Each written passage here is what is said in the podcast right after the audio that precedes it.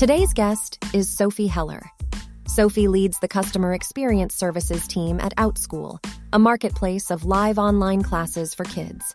She joined the company as employee hash 2 as its first customer support agent and has since seen the company grow to 200. The support inbox now contains more than 100 people, spread over several internal teams and an outsourcer. Sophie's team works to equip the inbox, including more than 50 outsourced agents, for any changes to OutSchool's website or policies, providing services including documentation, training, and quality assurance. Sophie explains how she helped to scale the business and how they support 10,000 teachers and respond to 5,000 tickets per week. She has mastered the art of knowledge sharing within her company with a mix of different training material, good release preparation processes, and also a feedback loop with the product team. She shares how OutSchool measures quality of the replies to customers, as opposed to usual metrics like CSAT, volume, and time to resolve queries. A great episode to hear her real life stories and better understand how support teams operate after this episode.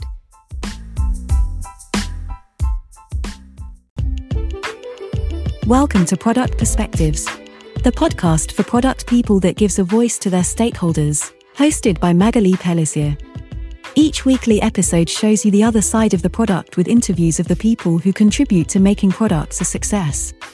They are engineers, writers, marketers, support analysts, UX designers, or even salespeople. Not only will they get the credit they deserve, but they will share their perspectives on what makes a good product and product manager. Stakeholder management is a key skill for product managers. So, just as you're obsessed with listening to your customers, let's hear from your stakeholders. Welcome, Sophie. So, you've joined OutSchool as employee number two. Can you provide some context about your company and product? Sure. So I joined OutSchool in the spring of 2018 and have been through a lot of growth with the company. So I came on, I was the second employee after the, the three founders and uh, an engineer who'd been there for a long time.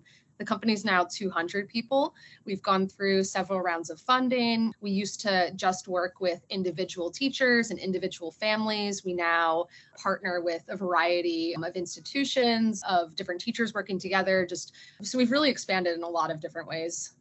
Great. And what does the company do exactly? Yeah, get too ahead of things. So, OutSchool, we do live online classes for kids on Zoom. And so when I started, we were a very niche product people didn't really know. You know you join a, a, startup as one of the first employees you give the pitch a lot. No one knew what zoom was. People would ask me oh but aren't kids in the school? Why would they take a class online? Are most of your students homeschooled? Which at the time was true we happen to have the perfect, I guess, kind of similar to Peloton. We had this perfect product for when the world just shut down. And so overnight, Outschool, we grew 10x in our customer base, which means I work in customer support. So it's really great to have more customers, but people need more help. We had to scale up our support incredibly and so we've continued to navigate this you know throughout the pandemic we were growing and now we're navigating this semi post pandemic world and trying to find out how best online classes fit into people's worlds now. Great, exciting. I love talking to people who work in companies who were operating with a, a, remote culture before and you know thinking about how we can do things remotely. And it's obviously very interesting when people have had to pivot because of a pandemic but the fact you did that before is interesting. And so how you're going to adapt to the after. Yeah and so we actually it was a bit interesting because our product has always been online. We were an office company in san francisco. We were just really small. So by the time that the pandemic hit we were 25 people in office and so we, you know, immediately had to figure out, okay, how are we going to do this? But in a way where we're hiring people across North America. So all of the US, we have a lot of employees in Canada. How are we, you know, going to all work together? So does that mean everybody's remote now or do mm-hmm. you go back to the office? No, no. So there was a, you know, a period of uncertainty when, you know, no one knew how long this was going to go on, but we don't have any physical office space right now and we yeah, have employees everywhere and we just try to get together and meet up when we can. Okay, exciting. So, yeah, I think we're going to touch on that because obviously, when you lead a support team and they're remote, there's a whole set of, of challenges with that. Mm-hmm. So, tell me a bit more about the CX, so customer experience service sure. team that you're leading and how it's structured. Sure. So I'm within, we call our, our customer team CX, customer experience. And that's our greater org of about 30 people at the company. My team, the services team, we work to make sure that support agents or really anyone who we use intercom to talk to our customers, anyone who's talking to customers is equipped with the tools they need to be successful. So that means they have they have playbooks. So we have a lot of situations that you know are very common. A refund for this type of situation, someone can't access their Zoom class. A lot of common situations. So we have playbooks for how we want people to be handling those cases. My team also provides macros, so saved language. So, you know, if it's a refund situation that we have documented, we want it handled the same way, regardless who's handling. We want to make sure that the language is clean. And it's also just a lot quicker and more efficient to not have to have agents write their own language. So that's one of the things my team does. We also we provide training. So we do async training lessons via Lessonly and we also we do qa so just quality assurance. Uh, we use a tool called klaus that's designed for support teams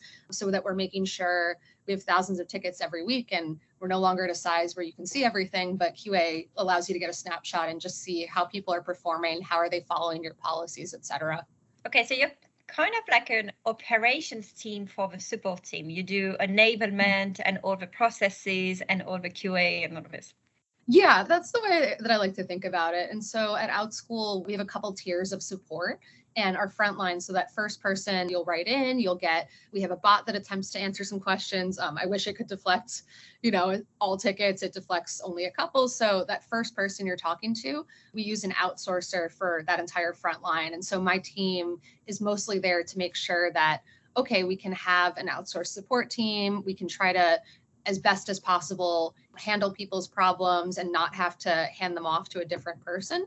But that means that you need a lot of materials. You need a lot of pre-safe responses. You need explicit training. And you want to take a lot of the the kind of judgment calls that might happen when you're at a smaller company Great. So that's very interesting. You said, okay, so you've got different levels. Your level one is a mix of a bot and people who are outsourced from another company. So are there plans to expand the capabilities of this bot and what are the challenges you see with having bots?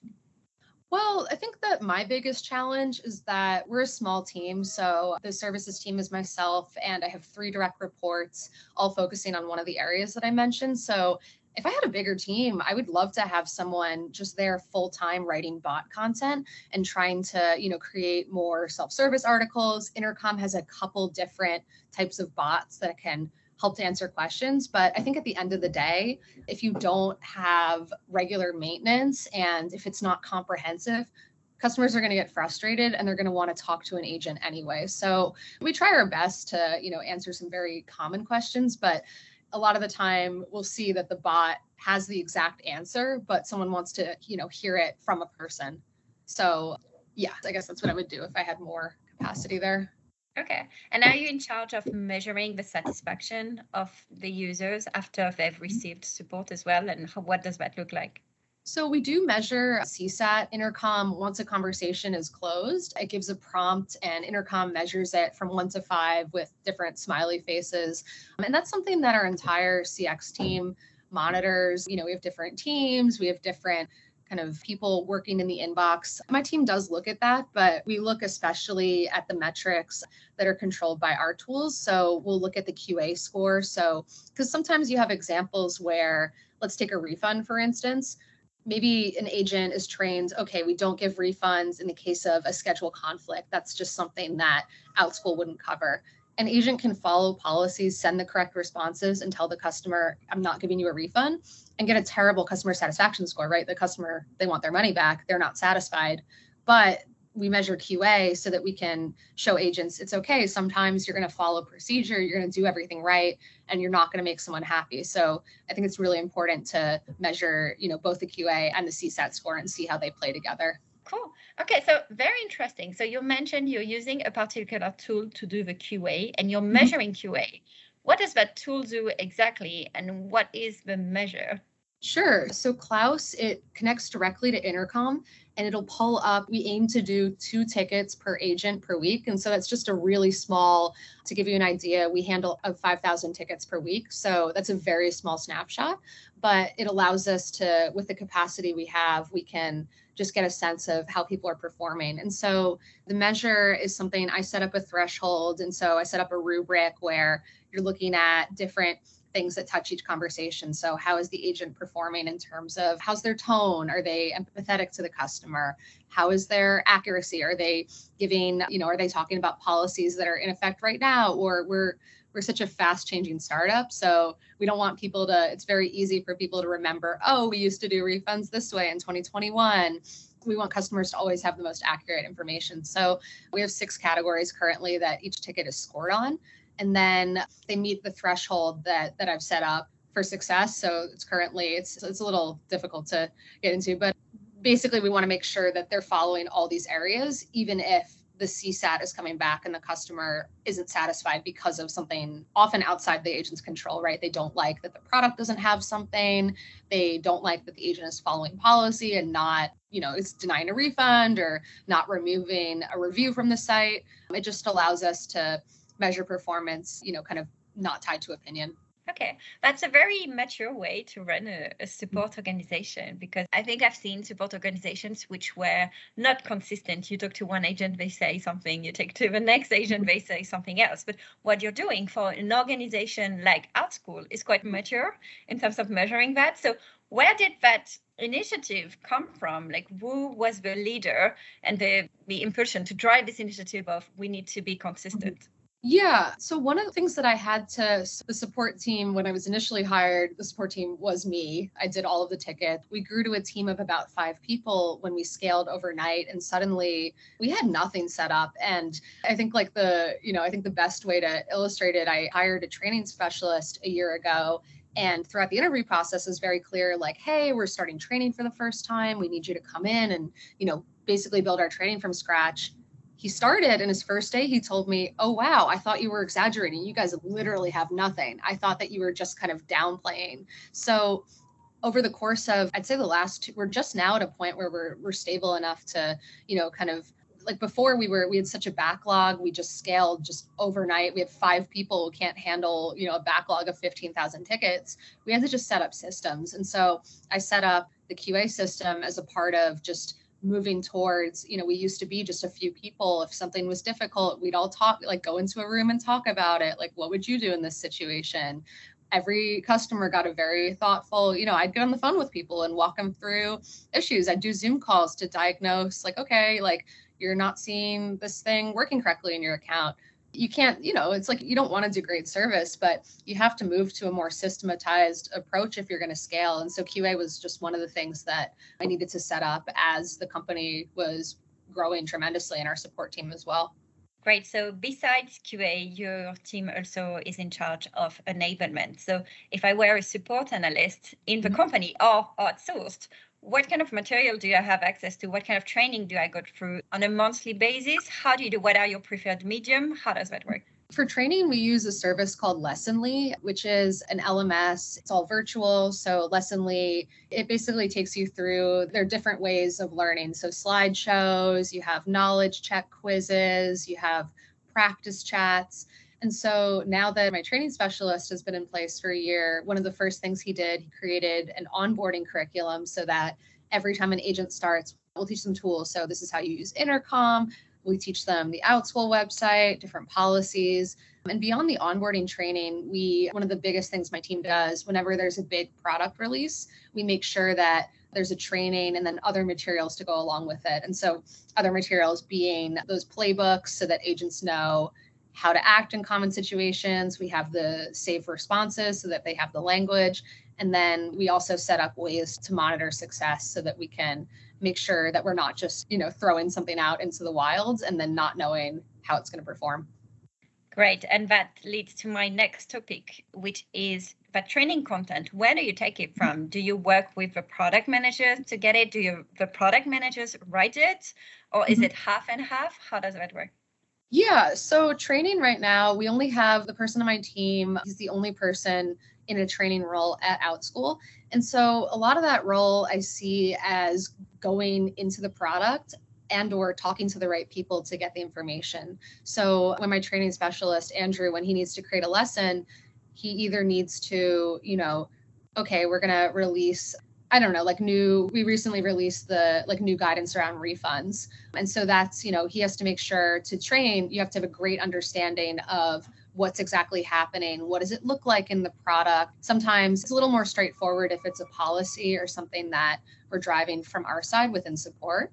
But in the past, when there have been features released, it, it can involve attending product meetings, talking to PMs, getting mock ups, getting, we always deploy things to staging. So looking at the review app and seeing, okay, let's play around with it, let's see what it looks like, and making sure that he can put multimedia just act, that's actually, you know, reflecting what the agents are going to be using into the training. But yeah, I think that that's something that's gotten a lot easier as we scaled. We now have someone newly in a role that is designed to kind of talk to product and figure out how things work. And so my team previously kind of had to like reinvent the wheel, you know, they're like building the training while trying to figure out how things work. We now have someone on the operations side who can talk to product, figure out all the edge cases, get a good sense of how the feature is going to work. And now when it gets to my team, they're set, they're stable. Like, okay, this is how it works. I just need to write up the playbook, write up the training. Okay, so with that person in operations, is it product operations with doing that role of connecting uh, the dots between product and your team? Yeah, they're also within support. And so I guess kind of thinking like we're still small enough where a lot of roles, like my role included, like I've told you what my team does. I do a couple other things at the company that I haven't mentioned. So I think same thing here. So this person, one of their functions is to, you know, be a liaison within support and talk to product and think about okay, like we recent, I don't know, here's an example. We recently released the ability to pay in different currencies. Previously, we had customers from around the world. You could only pay in USD. That caused a lot of issues because if you need a refund, it's dependent on that day's exchange rate. So we made some changes to be more accessible to international customers. And it was great that we, you know, have someone on the operations side who can talk to product and talk about, okay, like what's the implication of this? How does that work with our gift card program or with this initiative? And kind of go and figure that out so that my team knows the information and can you know document it from a stable place instead of like writing it and being like oh i don't really is this how it works i don't know i have to ask the pm and kind of break my workflow. So that's a very interesting example that you've given of a functionality that wasn't there. Basically, yeah. people could only pay in US dollar, and that was causing downstream mm-hmm. a lot of issues. So, yeah. where did the idea that we should be able to pay in multiple currency come mm-hmm. from? Mm-hmm. Is it the support team who saw the amount of tickets and then went to the product managers, or was mm-hmm. the product manager aware of this? How did that work to bring the feedback from the support team in the equation? So I believe in that case, so we do have, I set up a mechanism to collect customer feedback. And so we are surfacing that to product. But for the most part at Outschool, we have a few different product pods focusing on either different audiences or different parts of the website and they're independently coming up with ideas. We have a set pod that's focusing on international efforts as we try to historically, we're a US company. Most of our teachers are in the US or Canada, same with our customers. So we have a dedicated pod that's just kind of going through the basics of okay, what do you need to do to work internationally? And that was one item that I think was holding us back. Okay, great. So that's a good example. And on the other side, you've got features which aren't there in the product. So you mentioned getting a refund or deleting an account. Mm-hmm. These are functionalities that don't exist in the product, and that means the users have to reach out to the support team for that. So I guess what's the impact for you when product managers think, oh, this is fine. We don't need the functionality right now because we've got an alternative. We've got a workaround, which is that the support team can handle this. But then for you, that's an, an additional workload. So can you give us a, a, sense of the impact this has on your team? Mm-hmm. Yeah, I think this is something that we at the company, I think we usually think of this as economic thinking. So thinking about, okay, there's going to be an impact either let's take the refund functionality for example so we actually do customers they have access to kind of like an airbnb if you want to cancel your booking and you can find, you know, you search the website, you find the button to do it, it'll give you a refund back. We do have that. It's very buried. It's just often we don't have a tech savvy user base for the most part. We're we're working with a lot of former classroom teachers or parents who are new to I think the pandemic really helped us in that people are very used to Zoom at this point, but are still, you know, it's not the same as uh working at a B2B tech company. So I think that with refunds, as an example, I think people, you know, tend to they don't know that they can find this button and they write into us and you know, it does cause work for our team. But I think like thinking about it economically, like there's always going to be an impact, right? It's either an engineer is spending days or weeks of their time and a product manager is, you know, assisting it. Uh, like a lot of people are involved on the product side making a fix or you can throw like human capital at it basically. So, you know, I'll give an example. We have an affiliate program for teachers now, a referral program where people get payments if they refer teachers. And when that was set up, I helped set that up in the summer. I want to say that was like the summer of 2018 or 2019. And it was decided that it would be the rewards would be paid out manually by by me at the time now by you know a team of other people in support and that wouldn't build it into products because we weren't fully sure like is this the way we want it to work it's a lot of engineering work it's a lot of you know if you don't know like we might change the reward amount we might change the threshold to get the payout and so here we are two or three years later and that's still being done manually. And i think that's something that i've really had to learn moving into a strategic role and not when i started at Outschool i did the tickets. I kind of was on the ground doing all of the kind of support or operations work that needed to take place. And I think like being in a more strategic role now, I can see, you know, I think previously I would have been like, oh, but we're spending, you know, a lot of people are spending hours of their day to send these payments manually. Why can't we build this? But then you look holistically and see that the company needs to, you know, make product plans based on what's the most, you know, so like changing our currency to allow payments outside USD, that's like a more impactful change than you know someone spending days or weeks to build this payment like i don't know so i think it's like it's always a balancing act yeah, that's a very good example because I was really looking forward two or three years later. This is where we are. And I wondered if this was still the same because I agree that when you do a feature for the first time, it's like your MVP. You want to have a quick and easy solution. So let's do this manually. And then I was like, okay, how is it years mm-hmm. later?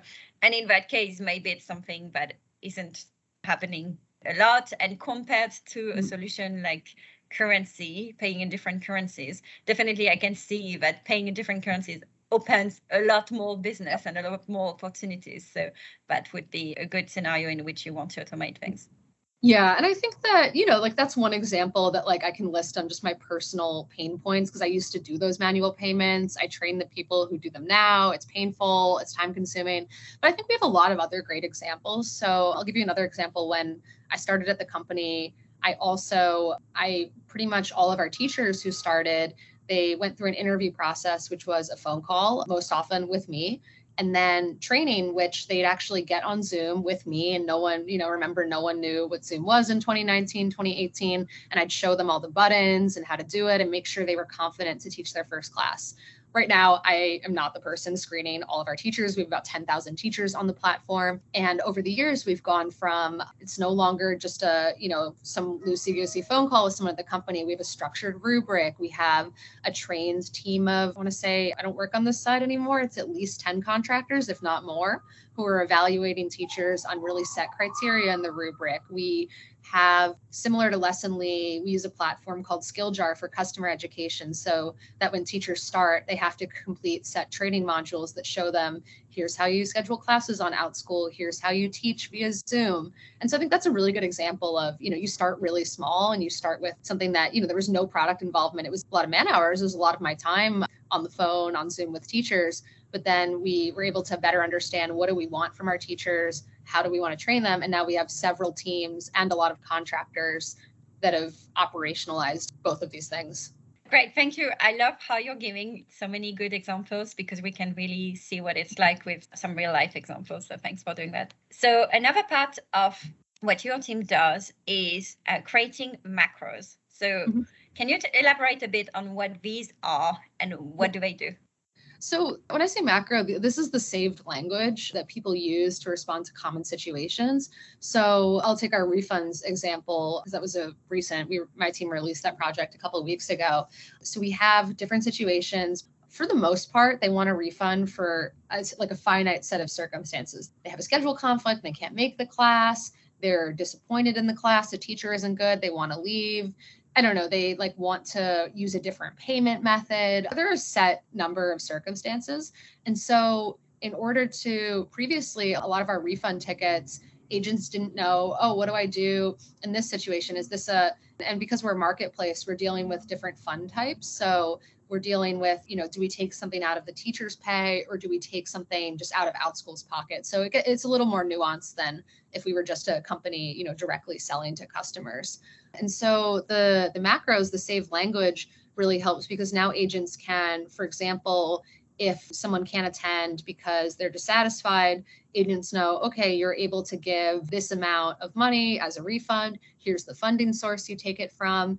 And you should tell, here are all of the pieces of language that you should use with the customer. So that like you run the when you rely on safe language of your support sounding robotic. But to me, I'd rather choose that. We've had one of the reasons we use an outsourcer is because, you know, as our volume of support tickets drastically changes, we're, we're a very seasonal business with the academic school year. We're able to scale up and down and not have to affect uh, personnel on the team. So we've had anywhere between 50 to 100 outsourced agents on our first year. But with that, you know, I want them to be, even if the conversation might sound a little mechanic or sound pre written, like it was pre written, because I want them to, you know, ha- I want to have a consistent experience with every agent I talk to. I want agents, some of our agents aren't native English speakers. So I want them to, you know, have language written by my team as opposed to writing their own language. I want to make sure that policies are super clear for customers and that it's efficient. So at times when we're really busy, agents shouldn't be, if it's a simple refund request, they shouldn't be spending like 30 minutes thinking of how do I solve it. A lot of times they would send them up to our tier two or tier three. We just want them to be able to close them out efficiently and without escalating to, you know, a different team where it sits in the queue, customer waits a long time for a response. So yeah, I see it's another balancing act, but I see relying on saved language is a really great way to make sure that, you know, you can outsource your support and have consistency from agent to agent. Yeah, and I think because you've mentioned that the frontline support is outsourced and it varies depending on on the demand with seasonality, I think it would help. And it's not only for you, I'm sure the support analysts themselves appreciate this support. Oh, absolutely. And so one of the things my team is constantly trying to do. We use tool, it's called Kenchi, and it's basically like an internal wiki and a collection of saved responses for support. So it's a Chrome extension, it sits right on the left of their intercom window. And so my team is constantly trying to improve the ways that agents can find information since one of the reasons we did this refund project, we had all that information in Kenchi, We didn't change anything on the policy side this time. We just wanted to make it simpler for agents to find. But if your information is buried or they have to go to, you know, five different, like, oh, did you check this wiki page? Did you check this Google Doc? Look in Slack for this thing. We just want things to be centralized since you could have all the information in the world, but if it's not organized in a way that makes sense, no one's going to read it or apply it. Exactly. And I've got the same problem as a product manager, which is that there's usually a lot of documentation. Some people use Confluence, Notions, I use ClickUp, mm-hmm. but people don't find it. They or they don't have time or they don't bother trying to find it.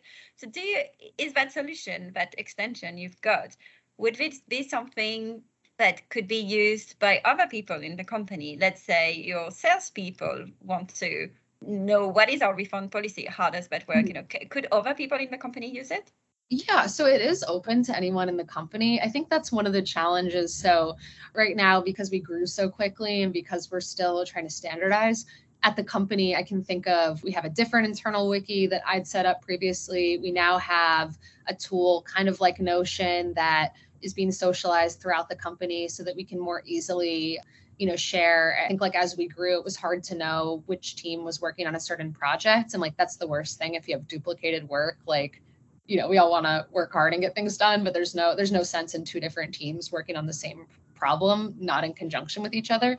So I think ultimately I'd love to, you know, move to a place where information is really accessible throughout the company. And it's not like, oh, support uses this thing. Like, because we, I think we have Notion as well. Like we have like five different systems or so floating around.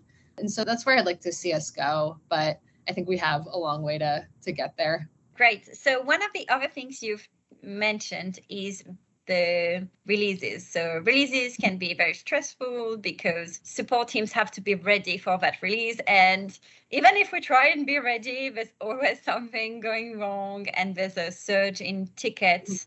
So what do you need to know when there is a release?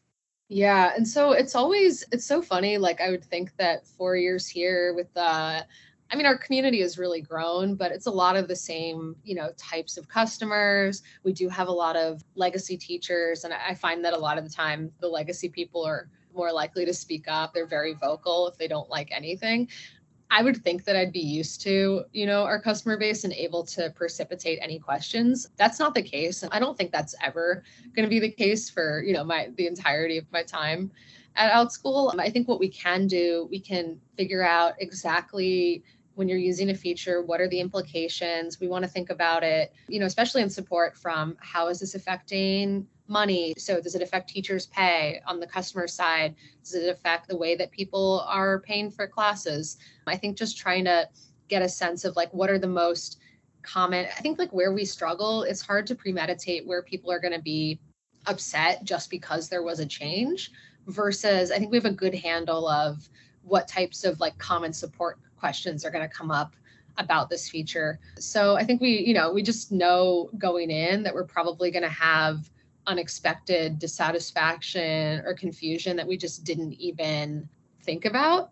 But we do our best to you know think about the the common types of like okay what would you write into customer support if you had a common type of request for this you know type of uh, situation? So i know i realize that's like very vague but i think that you know sometimes it's the best you can do yeah exactly think trying to think uh, what would customer ask in terms of mm-hmm. questions when based on your feature so do you yeah. see the features at the very end of the development cycle or do you see them early enough and can you even contribute to those features to raise those red flags earlier and say oh i think if you do it like this this design mm-hmm. or this change we're going to have users who don't understand it and they're going to raise lots of tickets yeah, so that's something that's really been in flux since we've scaled the way that customer experience interacts with product. So, right now, I feel great about this person in the kind of liaison role that I mentioned.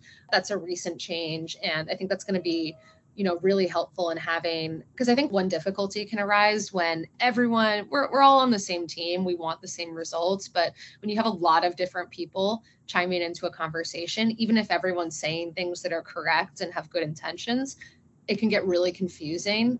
And I think too, you know, we're so focused in CX on working with customers and what customers are like. A lot of other teams, they just they don't have that same connection. And so I think it's easy to, you know, kind of we get stuck in our worlds, they get stuck in, you know, the product world of like, let's make really fun, flashy things and like let's do like the most exciting thing possible when we're really just thinking about like, okay, but how is this gonna affect people? So I think having like one person who can you know, be like play point and be a voice for customer experience. I think that's incredibly helpful because product then knows they're not going to like seven different people who might have different opinions or might phrase things differently and you know confuse people they they have like one set person to talk to who can chime in and premeditate you know a lot of like big issues and so, yeah, we do have like several meetings between CX and product. I know that like product will often, if they don't understand something, they'll often reach out and, you know, talk to either our liaison or, you know, maybe someone who's more of a subject matter expert on what they're trying to change. But yeah, I think it, it's been really important in different ways to have CX involved throughout the development process because we've caught a lot of, we don't catch every issue, but we, we can catch things and be like, oh, that's going to cause hundreds of tickets, you know, really piss people off. Let's not do it that way. Great. Okay, so for the final part of this podcast, I mm-hmm. make several suggestions and you pick one of them. Sure. In terms of ticketing system, Salesforce, Zendesk, or Intercom? So I'm biased in that I've only used Intercom before. I'm not familiar with Salesforce. I'm a little more familiar with how Zendesk works. I think there may come a stage at Outschool where a lot of companies they get started on Intercom, Help Scout, a smaller platform, and they switch to Zendesk to have kind of a better ability to customize. Use Zendesk has stronger macros. They have an, an internal help center and not just the external help center my team manages, and that's information for customers and not you know ways that they do workflows so i think there could be a time that we'd want greater functionality but we've been really satisfied with intercom so far i think like one of the great things about it is that it handles both email and chat, but it looks the same on the agent side. So I know a lot of companies, they have totally different tools to manage their email and their chat, but it's great that it's easy for agents, doesn't look any different if they're responding to a chat or an email. All the metrics are in the same place. It's easy for training. So I think that's one great thing. And then it's also been really nice that Intercom, some of the functionality is more limited in ways, but it does a lot of other things other than being an inbox. So we host our help center where our official policies are hosted. That's an Intercom, and that's great because agents can just easily insert those help articles right in a conversation. We a little less now that we've had more marketing people come on, but we've really relied on Intercom's mass email functionality. So we still use that to some extent. And that's really great because things just tie in. Intercom does product tours, little pop-ups on the site. So I think I see it working for us for, you know, the foreseeable future. But maybe there will come a time when we're we're big enough to want more customized features. Great. And in terms of internal communication, do you prefer Slack or emails? I think that one thing that I've really learned being in a remote environment now for over two years, everyone's going to have different preferences. And it's really tough to know that when you're remote. So some people really like Slack for everything. Some people only want Slack for kind of more lighthearted chit chat and they want important things in email. Some people like never want to look at Slack. We're a very Slack heavy company. We have tons of channels, a lot of, you know, cross-functional collaboration happens that way. So you know, even if I I do get stressed out by it, I don't currently have it open right now as we're recording. I would love to not use Slack. I think that's kind of sunk reality at the company. My kind of compromise, since I'm someone who my job is really writing heavy, I'm writing policies, I'm reviewing, you know, ways that we're going to operate and support procedures. I prefer to have like a long document. I'd like that in my email just so that I know where it is. I can come back to it and I can because for for me Slack it's all it's like oh you got your cat photos over there and then you have your friend like who's you know oh this meeting we're in can you clarify what what was just said? And then you have this update that update. I like knowing that my email is a place i can go into when i have heads down time. And if i need to you know do some like talk about policies with our legal team or you know go through a more structured someone's proposal for a role jd's you name it. I love having that in my email when possible and keeping slack for kind of more in the minute conversation I think you're right that it depends on the people, and that is frustrating when you have to mm. to discuss with someone who's not the same type as you, and you'd prefer having it in Slack, and they prefer emails or vice versa. Great. So your company does online training, so mm. live or on-demand training? So we currently we have on-demand training via Lessonly. So it's all it's a you know the LMS. It's all async. We want agents to do it if we assign it out on say Monday. We want them to do it that week, but they can complete it on their own time. I think that when we first started, we didn't have Lessonly, we didn't have anyone in that role, so we did often just get on Zoom. And when we when we first started working with an outsourcer, we actually just train them live on Zoom and just showed them everything, which I think, you know, if you're small and you don't have the, because a lot of these things you have to take the time to set up the systems, that can really work. And I think now we're at a place where we have this training department, we have this like really great tool but it does take a lot of time for our training specialists to create lessons under you know as we talked about before kind of understand the problem or the feature deeply enough to write lessons so now we're going more to a place where we ideally want everything to be a lessonly training, but sometimes there's I don't know, sometimes there's like a couple hundred tickets coming in, and all we need to do is show agents how to look at this one query. And maybe now we can just have people come onto Zoom and just show them, okay, like here's like we're going to spend 20 minutes, learning this. Here's how you do it. And so I think that's going to help us move faster with the limitation of having just one training person for the whole company. But ideally, I think you I'm very much of the opinion that async training is the way to go because once you do it, you can do it again. So we work with one outsourcer now. Let's say we wanted to work with another one. We have our training just all set up versus having to, you know, create materials from scratch, spend the time, maybe travel offsite because I know a lot of when you work with a vendor, a lot of times you're actually traveling to wherever they're based and you know doing in-office trainings. I think it's just so much easier to move quickly, you know, provided that you have the time to proactively set it up. So, as part of your role, you interact with different personas. So, with the mm-hmm. teachers, with the parents, the mm-hmm. students, mm-hmm. and also the support teams. Which one do you prefer? Well, I mean, that's a tough question. I love like interacting with my coworkers. I think that we all, especially those of us who were, you know, in the office and then overnight we had our mm-hmm. company expand a tremendous amount. I think there's like nothing that can create a bigger bonds than going through an experience like that. So I love being able to sustain connection with my coworkers. I, I think too, like, and I especially felt this way when I was a support agent talking to people. I think you need humor to get through it because people if they're writing to support they don't want to talk to support. They just they don't want to have the problem in the first place. They're mad like they're you know it can be a really stressful job. But i think there's often just something really really funny. And so a lot of my long-term coworkers we've just gotten through it by just laugh sometimes you just laugh at the absurdity of like someone's request or i don't know something happening at the company. And that's a really like humor is just such a great way to get through you know any sort of interaction you're going to have in support yeah, that's a good way to look at it, actually, because I have witnessed the, the stress that is mm-hmm. on the shoulders of the support team. They've got so many tickets and mm-hmm. they are measured, you know, on the time it takes to resolve one ticket. So it can be very stressful. So, yeah, I think that's a good piece of advice. Yeah, it's stressful, but you never know what you're going to get. One of my work friends once said, kind of like the movie Forrest Gump supports like a box of chocolates. You're, you never know what it's going to be. And like, you know, you get angry people, but at the end of the day, you really are helping people. And I think that if you do a great job, regardless of what it is, doesn't have to, you know, using Outschool as an example, but just throughout my life, I've just noticed that people who provide great customer service, I'm with them for life. I'm a lifetime customer. If you can't provide good customer service, I'm out.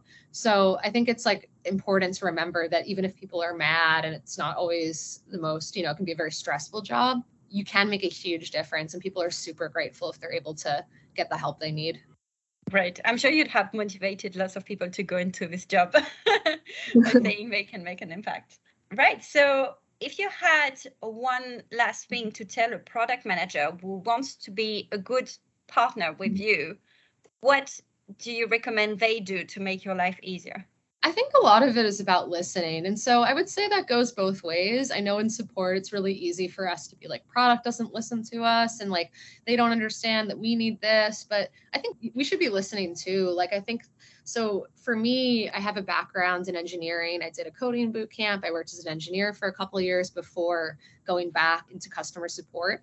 And I think that's giving me a great understanding of sometimes you know like of different the length that different features take to build how involved it changes when it like you know could be easier even though it's frustrating it's easier for me and support to fix this issue than for product to devote a lot of resources. So that's really helped me. And so i think that it would be helpful in turn for product to you know listen to us and understand okay like this is the impact of our refund button being hard to find you know we can show we can show them date my team is now tracking data. We can show okay like this amount of tickets resulted because people couldn't find the button. And then that's a way of you know if they listen to that then they can kind of get an idea of what's happening. So i think like we do a ride along program where people in product are paired with support. And I, am not involved in the program so i don't fully know how it works but i know it's a lot of shadowing. It's a lot of our customer team talking to product about the biggest pain points that customers are seeing and i think that's been really successful because it's so hard to have empathy like not because you don't want to have it but you just get so siloed into your role you're not thinking i think that and i think like one more thing that that is helpful i know like as a former engineer there's nothing that engineers hate more than manual processes. So I think if you can, one thing that I would have loved to do, and I hope that this is happening in the ride along program, if I could show engineers what this manual referral payment process looked like and how painful it is, how many clicks, how long it takes, engineers get really passionate about automating work and not having people do terrible manual tasks. So that's one thing that I think is super helpful to show them like this is the impact on someone's life, their day to day at work is doing this terrible manual thing that code could solve. Yeah, and I think so. My two takeaways from what you've just said is one, building that empathy with the support team, maybe pair like that program you have internally where you do my job for a bit, you see what it's like, and I do your job and I answer to some support tickets yep. and I see also what kind of queries I get and how difficult it is to do those manual processes. And then the second thing, and that's what I did in my previous role, which was mm-hmm. I actually treated the support team like a separate persona. So they're somehow users of the system, you know, indirect yep. users, because when something doesn't work well, they have to go and find out. They use the tool themselves, and they also have to answer all the queries. So understanding their pain points and mm-hmm. potentially putting things in the roadmap that would help them as well, provided that it's good from a, a business perspective, but putting things in a roadmap that would serve them as well. Absolutely. And I think of because I lead a services team and we work internally, but I think of all of our users as customers. So we have our outsourced frontline agent customer type and we do surveys to understand, you know, what their sentiment is like, what they want to see from us, you know, versus building resources for a smaller internal team. That's a different type of customer. So yeah, I think just like it all just goes back to me to customer service and how important it is, even if you're working internally, people internal people can be your customers and how are you going to best help them get what they need great thank you very much that was a very interesting conversation so how can people can carry on the conversation with you if they want to reach out for any question or just a chat Sure. People are welcome to find me on LinkedIn, Sophie Heller, or because uh, because we're a startup and I joined so early, I'm just Sophie at outschool.com. Perfect. Thank you very much and have a good day. Thank you everyone for taking the time to listen to this podcast. If you enjoyed this episode, please share it with your friends and colleagues and rate it on your favorite podcast platform. If you have suggestions for topics and guests, or any feedback, you can write to Magali Pellissier at hotmail.fr.